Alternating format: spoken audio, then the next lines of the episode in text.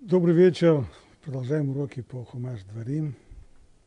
Недельный раздел Торы Ницавим. Приближаемся уже к завершению книги Дворим. 30 глава. И будет, как будут, когда сбудутся на тебе все эти слова, все, что было сказано до сих пор. Благословение и проклятие, которые я изложил тебе, то прими к своему сердцу среди всех народов, которым забросил тебя Господь Бог твой. Вот если еврейский народ последует этому совету и примет к сердцу, то есть задумается о всем своем историческом пути, о том, что случилось с ним, о тех благословениях, которые он получил, и о тех проклятиях, которые представляли собой большую часть его истории. Вот тогда если все это взвесишь, все это обдумаешь, и возвратишься ты к Богу твоему, и будешь слушаться Его во всем, как я заповедую тебе сегодня, ты и твои дети всем сердцем и всей душой. И возвратит Господь Бог твоих твоих пленников, смилостивится над тобой, и опять соберет тебя из всех народов, среди которых рассеял тебя Господь Бог твой. Здесь есть обещание о том, что в конце дней, в конце истории еврейский народ снова соберется в Израиль, откуда был изгнан в результате того, что нарушил союз, заключенный с Богом. Даже если будут изгнанники твои на краю неба, то и оттуда соберет тебя Господь Бог твой, и оттуда возьмет тебя. И приведет тебя Господь Бог твой в страну, которой владели твои отцы, и ты овладеешь ею, и он будет благотворить тебе и размножить тебя более твоих отцов. Стоп, стоп. Отцы владели страной, конечно, и были изгнаны. Почему были изгнаны? Причиной был грех. Но если причиной был грех, то кто обещ, пообещает нам, что вернувшись в Израиль в конце истории, еврейский народ снова не повторит то, что сделали его отцы. Снова будет обожествлять силу, национализм, военные захваты. Снова будет отходить от Торы, которая сковывает человека. Ну и все опять повторится сначала. И снова будет войны, и снова будет завоевание, и снова изгнание.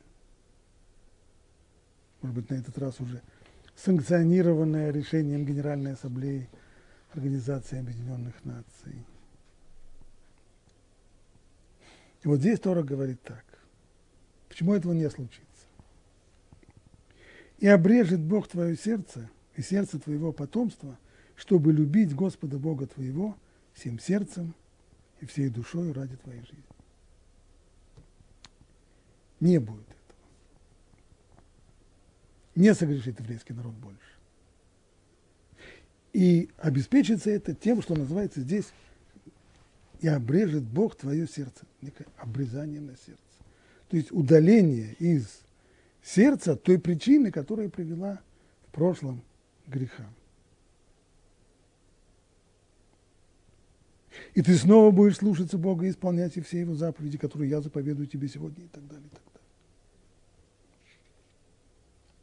далее. Поясняя этот отрывок, Рамбан пишет так. «И обрежет Бог твое сердце, как об этом говорили мудрецы Талмуда. Стремящемуся очиститься помогают свыше. Так сказано в Талмуде. Абаля и Тер подхим То есть человек, который Всевышний ведет себя человеком в соответствии с тем, что устанавливает сам человек. То есть человек, который стремится приблизиться к Богу, перед ним открываются врата. Есть помощь человеку, который хочет приблизиться к Богу. И наоборот, тот, кто хочет отдалиться, ну, все открыто, может входить. Ему не помогают, это да. Помощи здесь нет, своими силами, но все открыто. Когда же человек хочет приблизиться, то ему совершенно верно помогают. И это поясняет Рамбан, если сказано, что и будут, когда спутаются на тебе все эти слова благословения и проклятия, то прими к сердцу своему среди всех народов, то есть если еврейский народ сделает выводы и поймет, что было причиной изгнания, что было причиной его бесчисленных бед, и что ему нужно сделать сейчас для того, чтобы прекратить это. А это означает вернуться к Торе, вернуться к Богу. Тогда Всевышний поможет. Тогда будет эта помощь, что и сказано здесь вот этими странными словами обрезания на сердце. Иными словами, Всевышний обещает тебе, что ты вернешься к Нему всем сердцем, и Он поможет тебе. Есть здесь обещание и того, что пробудется у евреев желание приблизиться, и того, что Всевышний им поможет это сделать. Теперь как это понимать? Каким образом произойдет эта помощь? Что это за обрезание на сердце? Сердце – вместилище человеческих желаний. И мы знаем, что мы постоянно сталкиваемся с э, внутренней борьбой, с то, что происходит в сердце, когда и хочется, и колется, и мама не велит. Что-то нам хочется, но мы не знаем, что делать так, неправильно, или наоборот. Мы знаем, что правильно поступить так, но ужасно не хочется.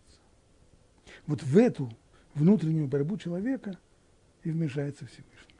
Поясняет Рамбан. Из рассказанного в Торе видно, что со времени сотворения мира человек обладал возможностью – следуя своей воле, стать праведником или нечестивцем.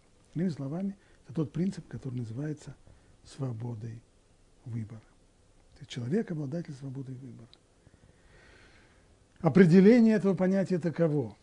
Поведение человека, в отличие от всего остального, что населяет мир, не является результирующим вектором действующих на человека сил раздражителей. Человек сам выбирает свой путь, он сам выбирает, как ему поступить. И так же было все время после получения Торы. Выбор пути добра был заслугой человека, а за выбор дурного пути он получал наказание. Самое первое следствие из наличия свободного выбора, из того, что мы сами определяем свой путь, мы сами выбираем, как поступить, а не просто автоматически реагируем на внешний раздражитель, это ответственность за поступки. Человек, который не волен в своем выборе, который не в состоянии сопротивляться своим влечениям, который не в состоянии сопротивляться раздражителям, которые действуют на него извне, и он просто автоматически реагирует на эти раздражители, как, например, животное, которое в тот момент, когда дать ему пищу, оно обязательно ее съест, если только и грубой физической силой его не остановить. А человек может не есть эту пищу, хотя она ему предложена, потому что ему неудобно, потому что он считает, что нехорошо сейчас э, есть, или потому что она не кошерная, или по самым разным причинам. Стало быть, человек, который сам выбирает свой путь, который сам принимает решение, что ему сделать, а что не сделать, он несет ответственность за свои поступки. Клептомана никто не считает ответственным за свои поступки, поскольку он не может не воровать. Человек здоровый, обладающий свободой выбора, может не воровать. Если он своровал, он несет за это ответственность. И это то, что здесь имеет в виду Рамбан. Выбор пути добра был заслугой человека, а выбор дурного пути, за этот выбор он получал наказание. Но в эпоху Машиаха то, о чем здесь сказано, это определяется как эпоха Машеха, которая последует за возвращением еврейского народа в Израиль.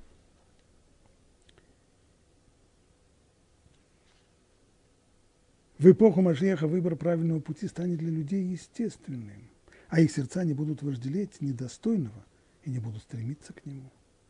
Это и есть упомянутое здесь обрезание сердца, то есть удаление из сердца человека – влечение к недостойному. Ведь вожделение – это и есть та самая оболочка урла, как крайняя плоть, которую удаляют при обрезании. То есть вожделение по отношению к сердцу человека подобно крайней плоти, которую надо удалить. Все это, чтобы сердце не было увлекаемо страстями и не вожделело. В те времена те времена люди вернутся к состоянию первого человека до его греха, когда он по своей природе делал то, что следует делать, и у него не было противоречивых желаний, как я это объяснил в главе Берешит. И вот здесь мы начинаем путаться. Ибо с предыдущей строчки Рамбана следует, что в эпоху Машеха человек потеряет вообще влечение, его не будет, не будет у него желаний, не будет у него стремлений, сердце его не будет увлекаемо страстями и не будет вожделеть. То есть человек, что человек будет как робот, не будет испытывать влечения ни к чему. А что же будет тогда с свободой выбора? Значит ли это, что человек, до сих пор свободный в своем выборе и ответственный за свои поступки в эпоху Машеха, потеряет свободу выбора, станет роботом, ангелом? Правда, из последней строчки это не следует. И Брамбан пишет здесь в те времена, люди вернутся к состоянию первого человека до его греха, когда он по своей природе делал то, что следует делать, по своей природе. А там, в, он пишет, я уже это объяснил в книге Бершит, а что он там написал в книге Бершит? Это читал. Находясь в Ганедане, Адам действовал в соответствии со своей природой. То есть ему не нужно было заставлять себя. И делал все, что необходимо, согласно своему предназначению, то есть так, как его Бог создал и для чего он его предназначил. Так же, как действуют небеса и все их воинство, надежно, не изменяя своему предназначению и не руководствуясь в своих делах любовью и ненавистью. То есть не испытывал человек ни любви, ни ненависти. А это самые главные мотивы, которые толкают человека на действие. Либо любовь к чему-то, желание приблизиться к чему-то, либо наоборот, ненависть и желание отдалиться от чего-то. Значит, если к первому человеку, к Адаму, эти понятия были неприменимы, значит, и в эпоху Машеха, в эру Машеха, человек таким же будет, как и первый человек, не испытывая любви и ненависти, делая только то, что правильно делать, как робот. Стоп, стоп, стоп, стоп. Но ведь мы же знаем, что первый человек согрешил. А если он согрешил, значит, он обладал свободой выбора. Так как это можно понять? С одной стороны, вроде бы он обладал свободой выбора, что и это, пожалуй, совершенно очевидно из слов Рамбана, когда он говорит, что в те времена люди вернутся к состоянию первого человека. А с другой стороны, отсутствие влечений, желания, любви, ненависти.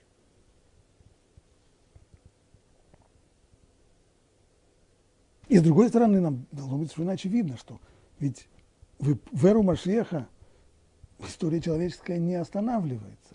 Человечество еще существует. А главная задача человека, это в этом-то, собственно говоря, и предназначение человека. Обладая свободой выбора, самому, будучи ответственным за свои поступки, выбирать правильно. Для этого человек-то и существует. А если в эпоху Машиях он теряет свободу выбора, так он перестает быть человеком. Но это же очевидно не так. Что же Рамбан имеет в виду? Прочитаем еще. Это продолжение его слов. Об этом же написано у пророка Ермияу. «Вот наступят дни, — сказал Бог, — когда я заключу новый союз с Домом Израиля и с Домом Иуды». Новый союз. Не такой союз, как я заключил с их отцами, а такой союз, какой я заключу с Домом Израиля после тех дней, сказал Бог. Вложу я Тору мою в их нутро. То есть результат будет таков, что для человека исполнение закона Тора станет естественным. Ему не нужно будет себя заставлять. В их сердца впишу их. То есть естественное стремление человека будет к тому, что требует Тора. Так сказано у пророка Ирмияу.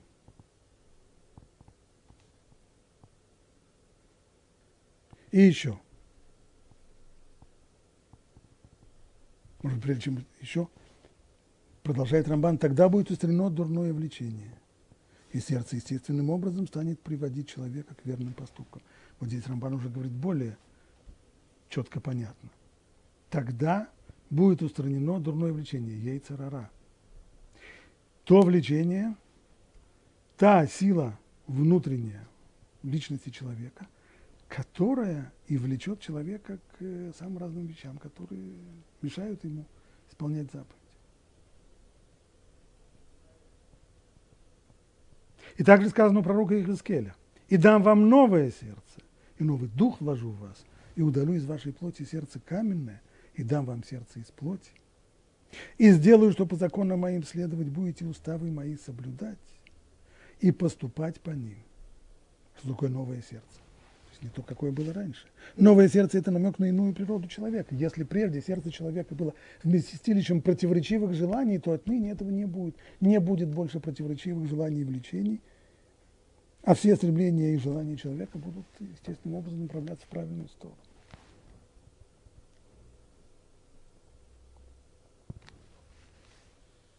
Удаление яйцерара. Вот что означает обрезание на сердце. И приведя несколько цитат из пророков, Рамбан переходит уже к цитате из Талмуда. В этом же смысле мудрецы Талмуда толкуют стих «И придут годы, сказано у царя Шломо в Куэлет, в Экклезиасте, и придут годы, когда ты скажешь «нет у меня желаний». Простой смысл пшат этого стиха Куэлет предупреждает человека о том, что будет в конце его жизни. Если он не исправится вовремя, если не исправить свою жизнь вовремя, то уже в старости, когда не будет испытывать желание, влечение ни к чему, то тогда его чува, тогда его раскаяние мало будут стоить. Но мудрецы понимают этот стих драж буквально, да, общий принцип, буквальное понимание текста. Придут годы, когда ты скажешь, нет у меня желаний. Это эпоха Машиаха, когда не будет ни заслуг, ни вины. То есть, поскольку не будет желаний и влечений, значит, выбор человека будет естественным, он не будет, очевидно. И если он будет естественным, то тогда человек не будет ни заслуг, ни вины, то есть человек будет тогда неответственным за свои поступки, ибо он будет действовать совершенно запрограммированно. В эпоху Машеха у людей не будет желаний, но они станут по своему естеству совершать верные поступки. Потому-то не будет ни заслуг, ни вины, ведь заслуга и наказание связаны с влечениями и желаниями. И вот мы приходим к совершенно непонятной, непонятной картине и очень противоречивой. С одной стороны, мы вынуждены признать, что и в эру Машеха человек останется обладателем свободного выбора, ибо иначе он не человек. И то, что делает человека человеком, это именно свобода выбора. С одной стороны, есть животные, у которых только влечение, с другой стороны, есть ангелы, у которых есть только разумное понимание и разумное стремление выполнять волю Творца мира – а тот, кто связывает весь мир воедино, это человек, который представляет собой невероятную помесь скота и ангела.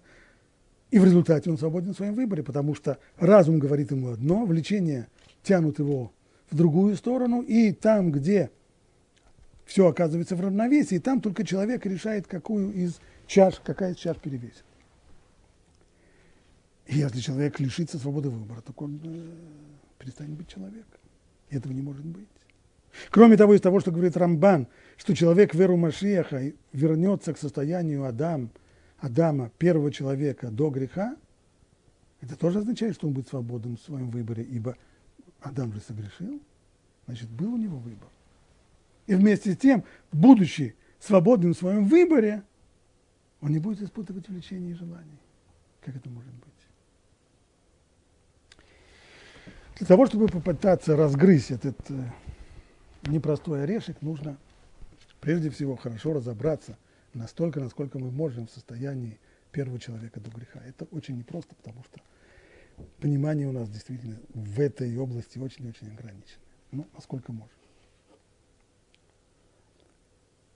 И начнем мы со второй главы книги Мурены Вухим Рамбама «Путеводитель растерянных».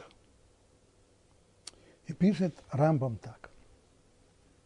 Один ученый муж много лет тому назад задал мне удивительный вопрос. Уместно поразмыслить над этим вопросом и над ответом, который мы дали. Сказал вопрошающий. Из того, что ясно сказано в тексте, очевидно, что вначале предопределено было человеку, что он, подобно другим живым существам, будет лишен интеллекта и мышления – и не сможет отличать добра от зла. Откуда вопрощающий сделал такой вывод? Сам будет из текста книги Брешит, что там сказано? Что создав человека, Творец поместил его в Эденский сад и дал ему заповедь, наказал ему не есть от дерева познания добра и зла. Если и ему было запрещено есть от дерева познания добра и зла, это означает, что до того, как он вкусил этот запретный плод, он не различал между добром и злом. И только после того, как он вкусил, что сказано?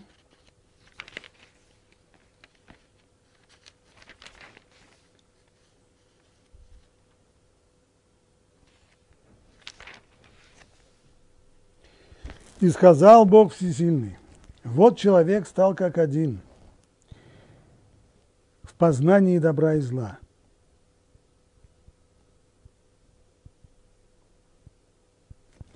Более точный перевод. Эн Адам, аяки ихад, мимену лада товера. Вот человек, отныне человек стал как один, как единый. Мимену лада товера. Теперь от него уже происходит знание добра и зла. Теперь он разбирается. Теперь он понимает, в чем разница между добром и злом. Что получается, что до греха он не различал между добром и злом. Продолжает вопрошающий, что же это выходит. До того, подобно другим живым существам, подобно животным, он был лишен интеллекта и мышления и не мог отличать добра и зла. Но когда же он взбунтовался, то есть когда он согрешил, тот заслужил для себя своим бунтом великое совершенство, свойственное только человеку, а именно в нем появилась та присущая нам способность развлечения между добром и злом. Но разве это не странно? Что в наказании за бунт было ему дано то совершенство, которым он не обладал прежде, а именно интеллект. Ведь это же очевидный, простой принцип, который подсказывает common sense, элементарный здравый смысл. То, что говорит Талмуд, «эйн хоте нискар» – не может быть, что посредством греха человек заработает себе какое-то преимущество. На что это похоже, говорит вопрошающий? Это как бы, если бы кто-нибудь рассказал нам, что некий человек бунтовал и множил несправедливость, преступность, за что был подвергнут метаморфозе и стал небесным светилом. Переводя это на жаргон нашего времени, если человека в наказание за то, что он э, воровал, занимался шантажом, подкупом, соверши, э, растлением несовершеннолетних и взяточничеством, за это его произвели в... Э, за это ему дали должность генерального прокурора государства. Это же нонсенс. Такого не может быть. А это то, что нам вроде выходит из текста книги Берешит, что человек, будучи сотворенным, не различал между добром и злом, и только вкусив запретный плод, он стал различать теперь самостоятельно добро и зло. Таково было содержание вопроса, продолжает Рамба. И смысл его, хотя он и не был высказан точно в таких выражениях. То есть лексика не сохранена, лексика уже самого Рамбама. А вот теперь выслушай, каково было содержание нашего ответа. Соберись с мыслями и сосредоточь свое внимание. То есть мы сейчас собираемся сказать вещи – непростые. И поверхностное мышление не поможет в них разобраться. Ибо дело обстоит не так, как показалось тебе в начале размышления. Раму в своем предисловии к Мурен Вухим следует причины ошибок людей. Откуда происходят их вопросы, непонимание, недопонимание. Основная львиная доля вопросов людей, которые что-то не понимают, сходит из неверных предпосылок. Когда у человека неверная предпосылка, то, естественно, в дальнейшем при использовании логического мышления человек приходит к неправильным выводам и к противоречиям. И проблема не в его логике, с логикой у него все в порядке, а проблема в отправной точке неверной. То же самое и здесь. Ибо дело-то обстоит не так, как показал себе в начале размышления, но так, как это станет тебе ясным после размышления над следующими словами. Вот сейчас Рамбам формулирует, в чем была неверная предпосылка вопрошающего. На самом деле, разум, который Бог излил на человека, и в котором состоит последнее совершенство оного, и есть то, что было у Адама до того, как он взбунтовался. То есть неверно предположил, неверно заключил – из текста книги Берешит, тот, кто задал этот вопрос, что до греха, до вкушения запретного плода человек не обладал разумом. Наоборот, разумом на самой высокой стадии развития Адам обладал с самого момента своего сотворения. Да, нельзя сказать, с самого рождения, ибо он не родился. И именно из-за этого сказано о нем, что он был создан по образу и подобию Бога. Здесь Рамбам дает свою интерпретацию, что такое цель Белуким, что такое создание человека по образу и подобию Божьему. Это означает, что человек чем-то подобен своему Творцу, и это именно разумом. Разум, который излива, излился на человека, который Бог излил на человека, он и представляет собой подобие, и более того, как это ясно из дальнейших рассуждений Рамбама, он представляет собой канал живой связи человека с Богом. Именно разум, который изливается от Бога к человеку и представляет собой такой канал связи, когда человек использует его по назначению, размышляя. Именно благодаря этому он и стал тем, к кому обращался Бог. То есть, если бы он не был обладателем разума, Бог к нему бы не обращался. И кому повелевал, как сказано, и повелел Господь Бог человеку, ибо не дается повеление скотам и тем, у кого нет разума. Неразумным животным Бог не дает заповеди, он от них ничего не требует. А здесь мы знаем, что человеку была дана заповедь. Стало быть, он уже обладатель разума. И разумом различают между истинной и ложью. В чем функция разума? Разум человека оперирует прежде всего категориями истина и ложь. То есть соответствие определенного высказывания реальной действительности или несоответствие. Если я говорю, что в наших краях в июле стоит трескучий мороз, то это ложь, ибо не соответствует действительности. Если я скажу, что в наших краях в июле серьезная жара, тогда это соответствует действительности. Сумма углов треугольника 180 градусов. Это тоже соответствует действительности, а потому правда. Так вот, разумом различает между истиной и ложью, не между добром и злом. А это было у человека в совершенстве и в цельности до греха. Что же касается понятий, и вот здесь нужно сделать определенное замечание, то, что мы постоянно используем как в русском языке как добро и зло, то ВВР на самом деле это не добро и зло. Это уже понятие несколько эмоциональное добро и зло. Имеется в виду плохо-хорошо.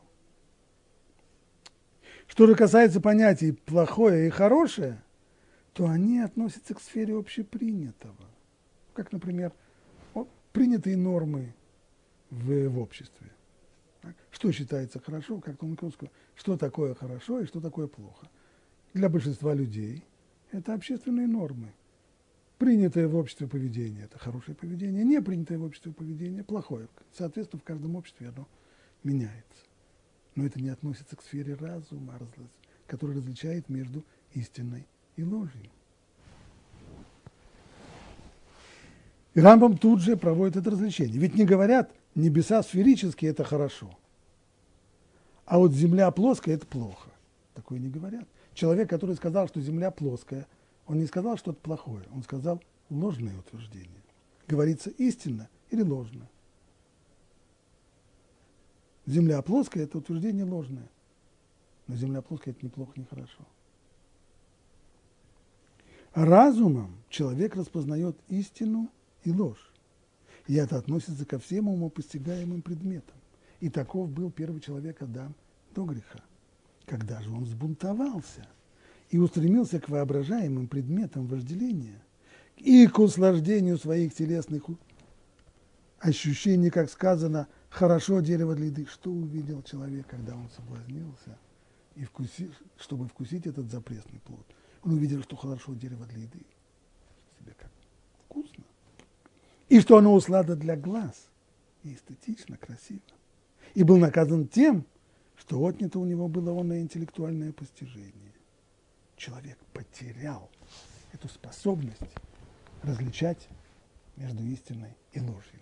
И тогда, поэтому-то нарушил он заповедь, повеления, которое ему было дано из-за его интеллекта, и приобрел постижение общепринятых мнений и погряз в суждениях о плохом и хорошем. И вот тогда на смену развлечение между добром и злом пришла, пришло развлечение между другими категориями. Плохо, хорошо.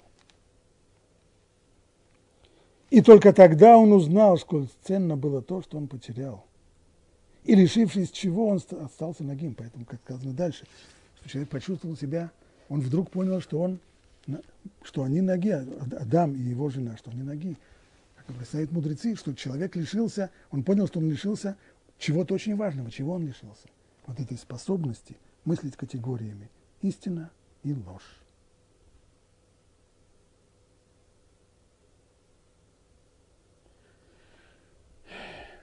Так пишет Рамбам.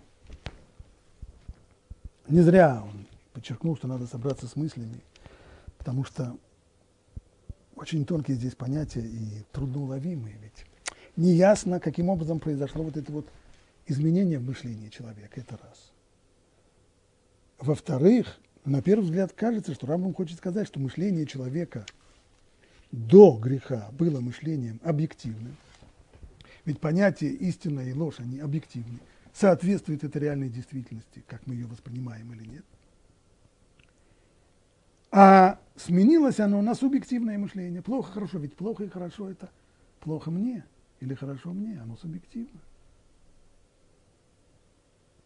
Горячая чашка чая, это хорошо или нет? Зависит. Мне это хорошо, я люблю горячий чай, а моей жене плохо, она не любит горячий чай. Более того, даже мне это зависит, если дать мне пить горячий чай, то это хорошо. Но если кто-то выльет мне чашку горячего чая на брюки, то это, это, даже мне это будет плохо. Зависит. Так что же имеется в виду, что поменялось мышление объективное от субъективное, на субъективное? Тоже не очень получается. Ведь на самом деле в определенных областях человек сохранил объективное мышление. То, что э, сумма углов треугольника 180 градусов, это человек способен мыслить этими категориями в области естественных наук или в области таких дисциплин, как математика, человек способен и сегодня мыслить. Почему же Рамбам говорит, что у человека была отнята способность мыслить категориями истины и ложь? И оставшись без них, он все, что ему осталось, это только различать между плохим и хорошим. Скорее всего, он имеет в виду – что эту способность человек утерял, она осталась только в области физической реальной действительности. Но ведь помимо реальной действительности есть еще и другие вопросы. Скажем, хотя бы образ поведения человека, его поступки.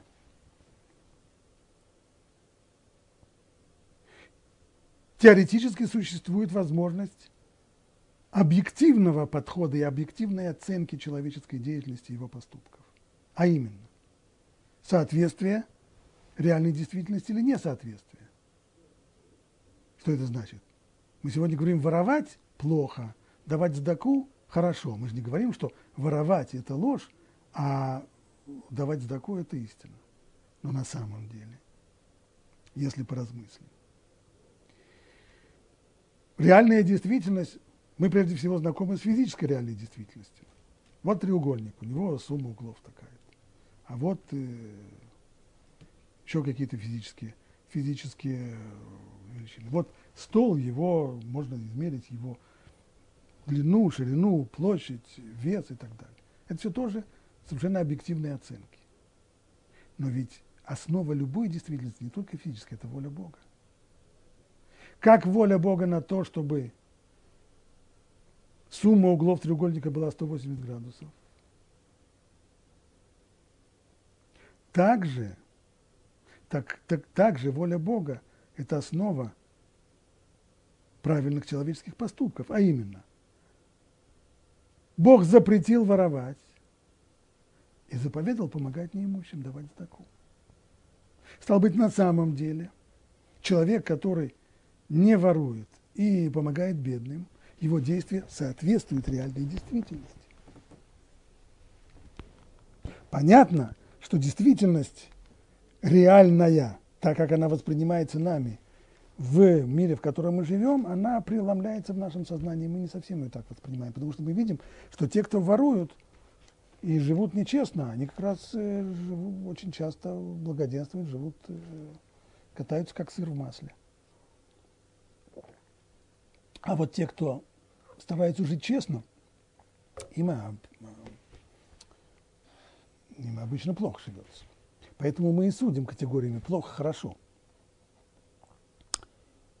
Вот здесь человек потерял способность воспринимать это вот в таким вот черно-белом, в черно-белом виде.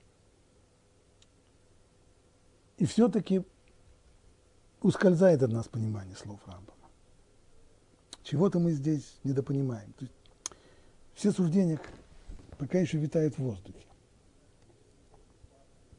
Попытаемся их объяснить уже при помощи того, что писали авторы последних поколений. Это прежде всего Абихаим из Воложина в его книге Невшахаем и вслед за ним Рабельяу Деслер в Мехтаб Ильяу. Торе сказано по поводу Адама, первого человека, до греха,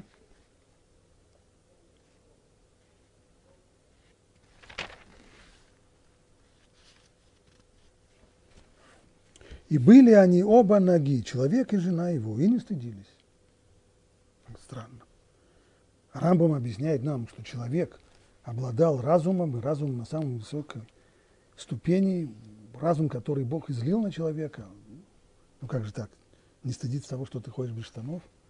Это только человек, у которого нет разума, может не стыдиться. Раши поясняет здесь так.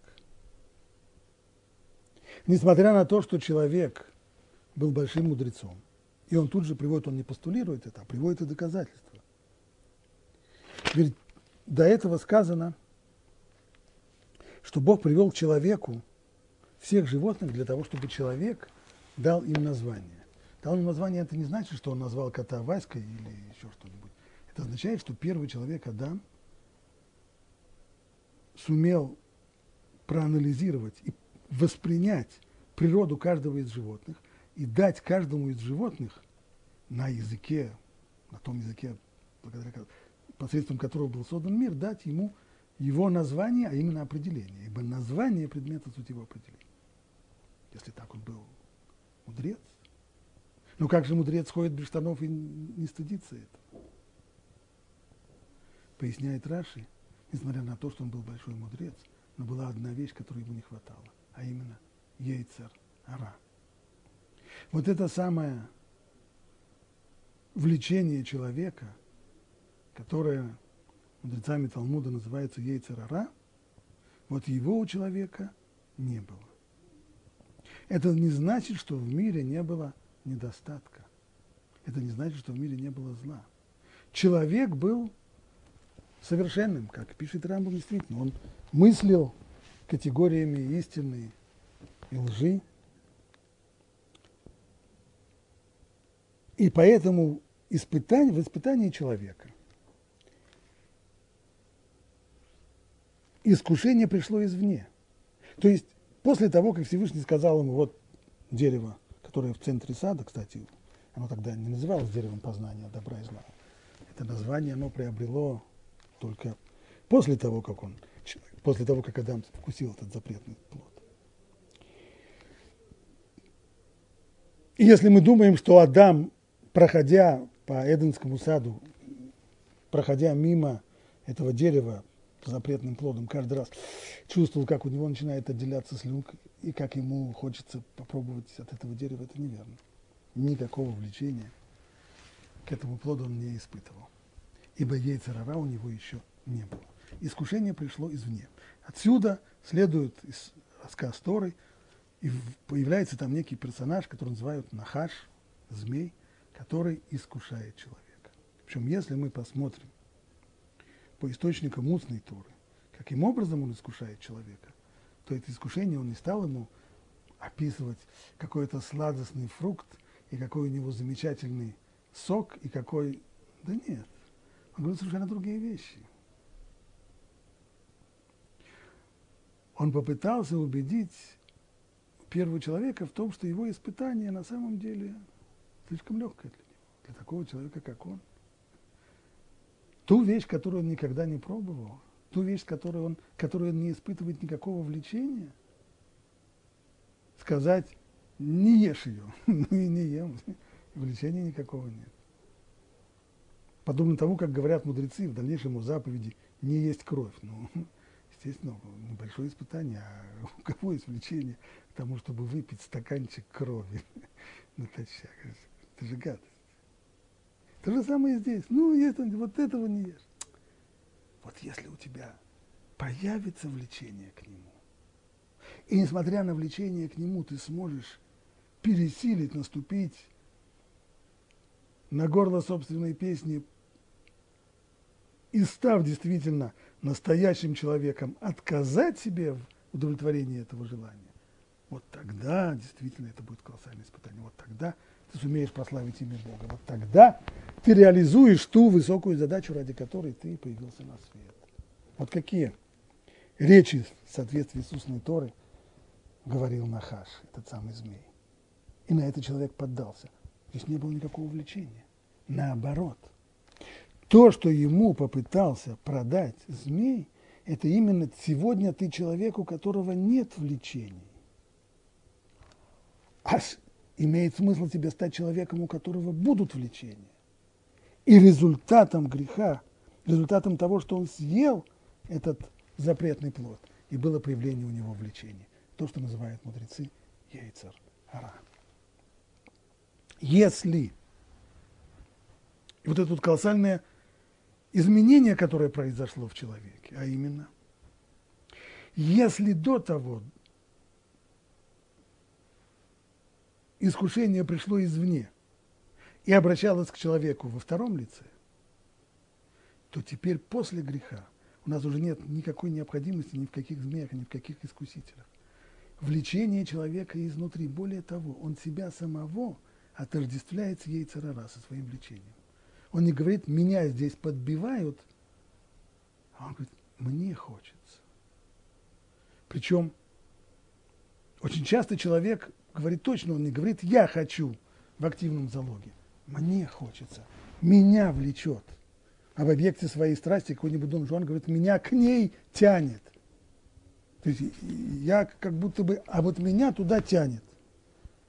И вот в этой ситуации человек и должен реализовать свой свободный выбор. А именно, свобода выбора означает, что человек в состоянии противостоять своему влечению. В этом плане Нахаш, этот СМИ был прав несмотря на полученное влечение, несмотря на то, что зло свило себе гнездо в сердце человека, и у него теперь есть и влечение к недостойным вещам, несмотря на это, человек в состоянии противостоять. Не всегда он в это верит. Наши мудрецы говорят, что когда, когда Бог окликнул человека, сказано там так.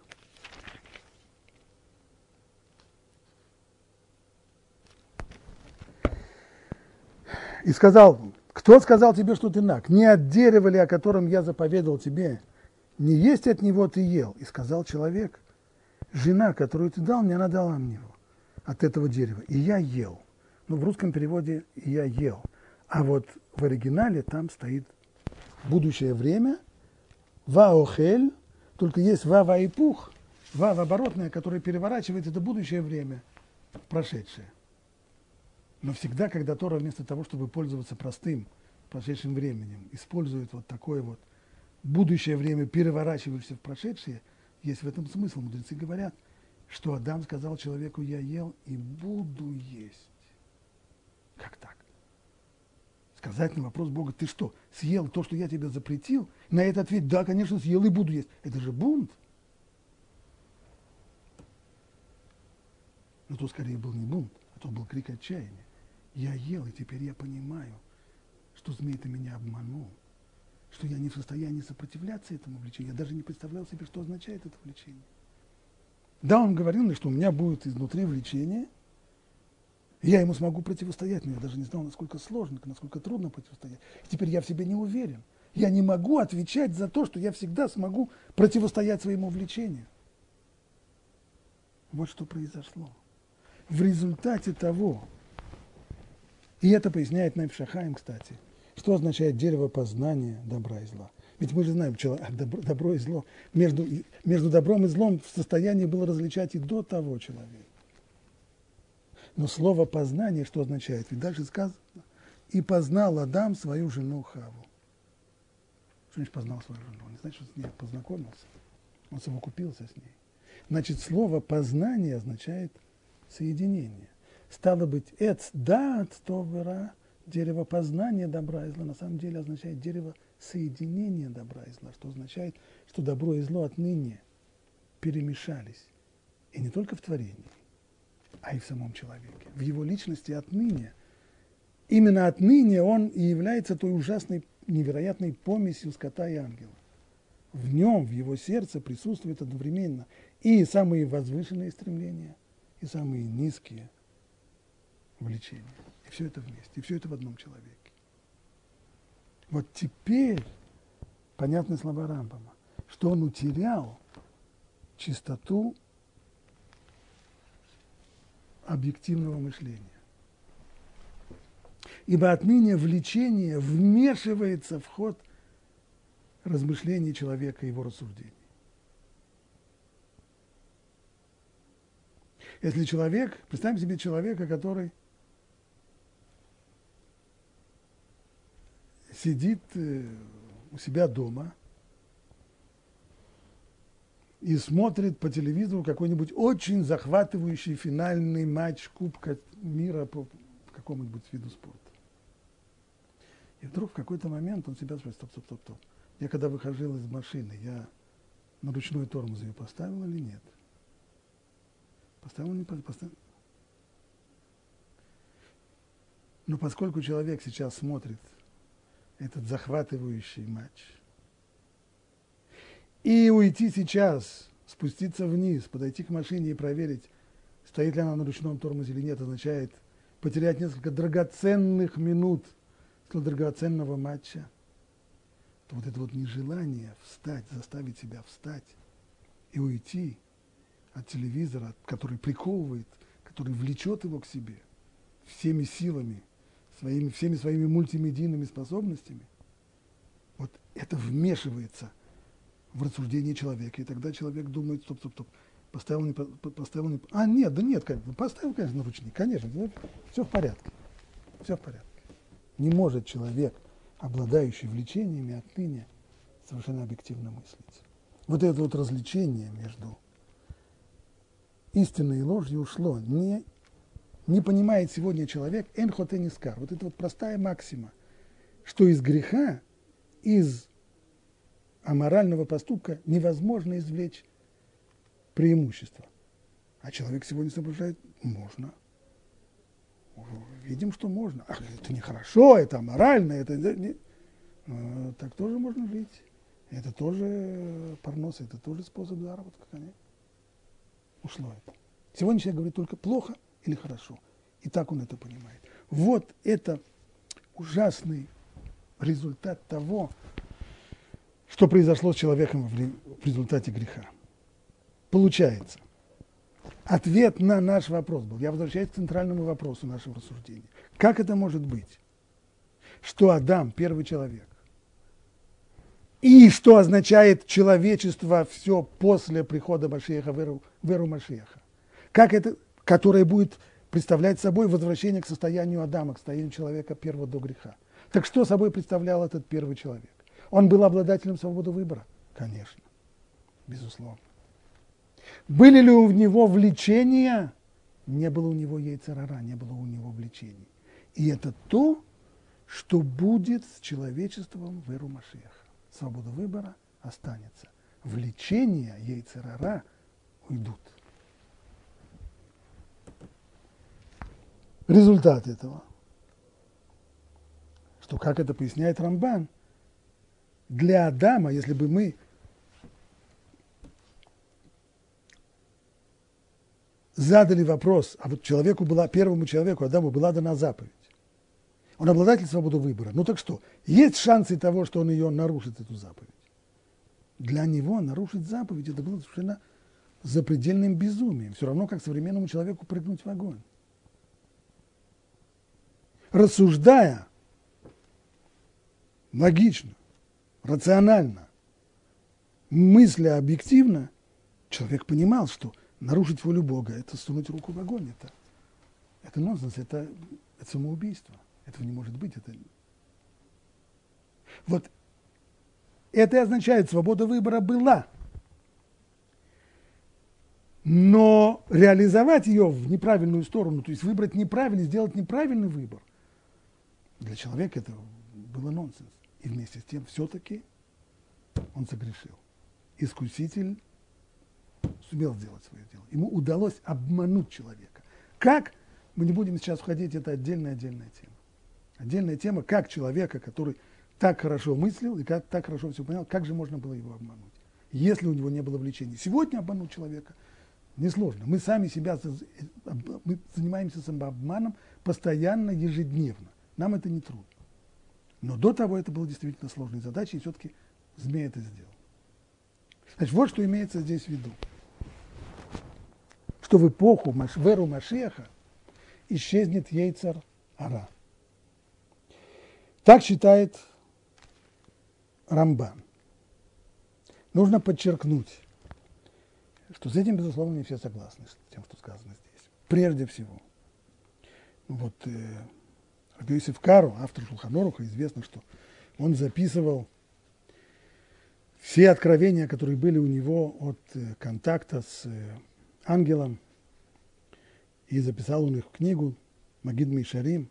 И среди всего прочего он там записывает, что исчезновение яйцерара, его аннулирование яйцерара произойдет только в конце, после эпохи Машиеха. В момент воскресения из мертвых. Когда воскреснут мертвые, а это он считает произойдет по окончании эпохи Машеха. И это снова вопрос спорный. Вот тогда произойдет аннулирование яйца и этим можно понять и то, что говорят наши мудрецы, что все заповеди в дальнейшем отменяются. Имеется в виду не в эпоху Машеха, а после эпохи Машеха. И почему заповеди отменяются? Ну, как это сказано в Талмуде, когда, когда ангелы пытались воспрепятствовать Муше получить Тору, Всевышний сказал им, ну, ответим, что ты им скажешь, что Муше сказал им, а в, в Торе заповеди, а у вас что есть? Яйцерара, яйцерара у вас нет, значит, заповеди вам незачем. Получается, что заповеди – это следствие наличия у человека яйцерара. Нет яйцерара, нет необходимости в заповедях. Этим объясняется то, что сказано, что все праздники будут отменены за исключением э, э, Пурима и Хануки, что означает, у каждого праздника есть свои заповеди определенные, как маца в Песах, сука и лулав в Сукот и так далее. А поскольку в этих заповедях не будет больше необходимости после воскресения мертвых, когда яйцерара аннулируется, то, следовательно, все заповеди будут как, они будут, все, все, все праздники будут как Ханука и как Пурим. В эти праздники нет заповедей Торы. Все, что есть, это только восхваление Всевышнего. И, стало быть, все праздники будут, по сути своей, только днями восхваления Всевышнего, но не будет определенных заповедей. Почему он так считает? Абиосиф Карада. Дело в том, что на самом деле вопрос о природе человека в эру Машеха, он вопрос спорный еще в Талмуде. Харамбан привел здесь высказывание Талмуда на стих из Куэлет, что вот приходят дни, придут годы, когда ты скажешь, нет у меня желаний, это эпоха Машеха, когда нет ни заслуг, ни вины, то есть нет больше яйцерара, поэтому поступки человека не его заслуга, не его вина, он не ответственен за свои поступки, нет больше яйцерара, он не... Но дело в том, что это только одно мнение в Талмуде. И тут же Талмуд говорит, ну с этим совершенно не согласен Шмуэль. Ибо Шмуэль сказал, нет никакой разницы между эрой Машеха и нашим временем, за исключением одного. Единственное различие – это только Шейбуд Мальхуйот. Это только наше подчинение народам мира, то, что мы порабощены народом мира, различным державам и сверхдержавам. То есть то, что изменится в эпоху, в эру Машеха, это будет только геополитическая ситуация, когда народ Израиля снова обретет независимость, самостоятельность, сможет жить в своей стране, не подчиняясь различным державам. Вот и все. А что касается человеческой природы, ничего не изменится. Как был у человека яйцерара, его, со всеми его влечениями, так у него и останется. Это позиция Шмуэля.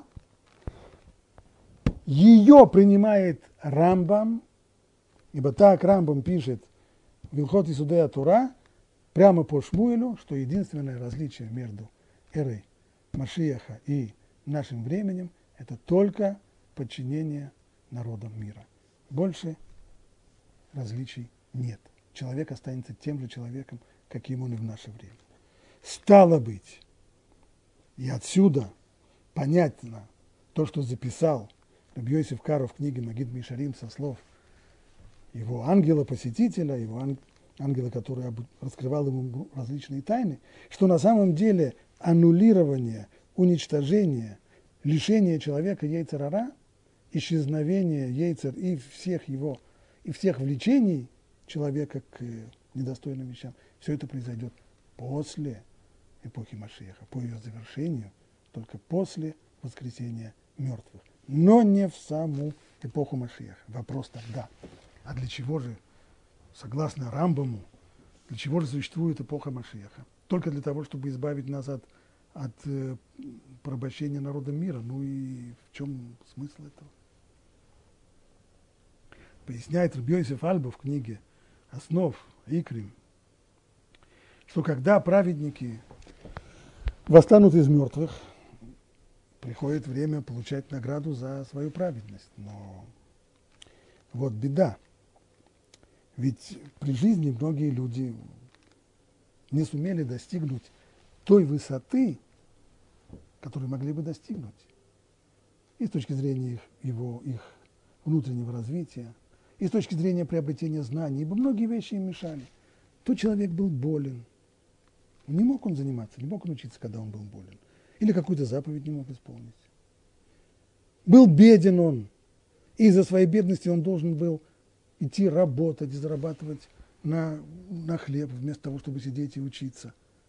Все это уважительные причины. И каждый такой человек сказать, будет иметь справку, вот э, уважительный, я пропустил занятие Торы по уважительной причине. Да, но в грядущем мире по справке ничего не получишь. В грядущем мире человек имеет только то, что он сам накопил. А как же приходить в грядущий мир со справкой и говорить, я действительно учился, я мало и плохо, потому что у меня средств не было, и я всю жизнь работал по 10 часов в день, и поэтому учиться-то почти не успел. А ну так что же, с этим будет жить? Вот для этого существует эра Машеха. В эру нет никаких помех. Порабощения народом мира нет. Никто нас не заставляет Никто нас не заставляет отказываться от законов Тора. Никто нас не соблазняет. Пожалуйста, все перед вами. И возможности есть, и благословение земли. И не нужно трудиться по, по 10 часов в день для того, чтобы заработать себе копейку на пропитание. Все на всем готово. Пожалуйста. Вот теперь можно реализовать то, что было упущено по самым уважительным причинам. Для этого существует Машеха. Она ограничена во времени, исправления. Нас как бы оставляют на второй год для того, чтобы мы успели сдать зачеты по всем предметам, по которым мне сдали за свою жизнь. Вот для этого существует эра. А после этого, после этого уже будет грядущий мир, и это уже отдельная тема. Сегодня мы пояснили вот эту вот позицию Рамбана относительно эры Машеха и того самого обрезания на сердце, лишения яйца рара – так как это объясняют Невшахаем, и вслед за ним Мехтав Мильяу, но на этом вопрос еще не исчерпан. Я хочу посвятить следующий урок другой интерпретации того же самого Рамбана. Это еще отдельная тема.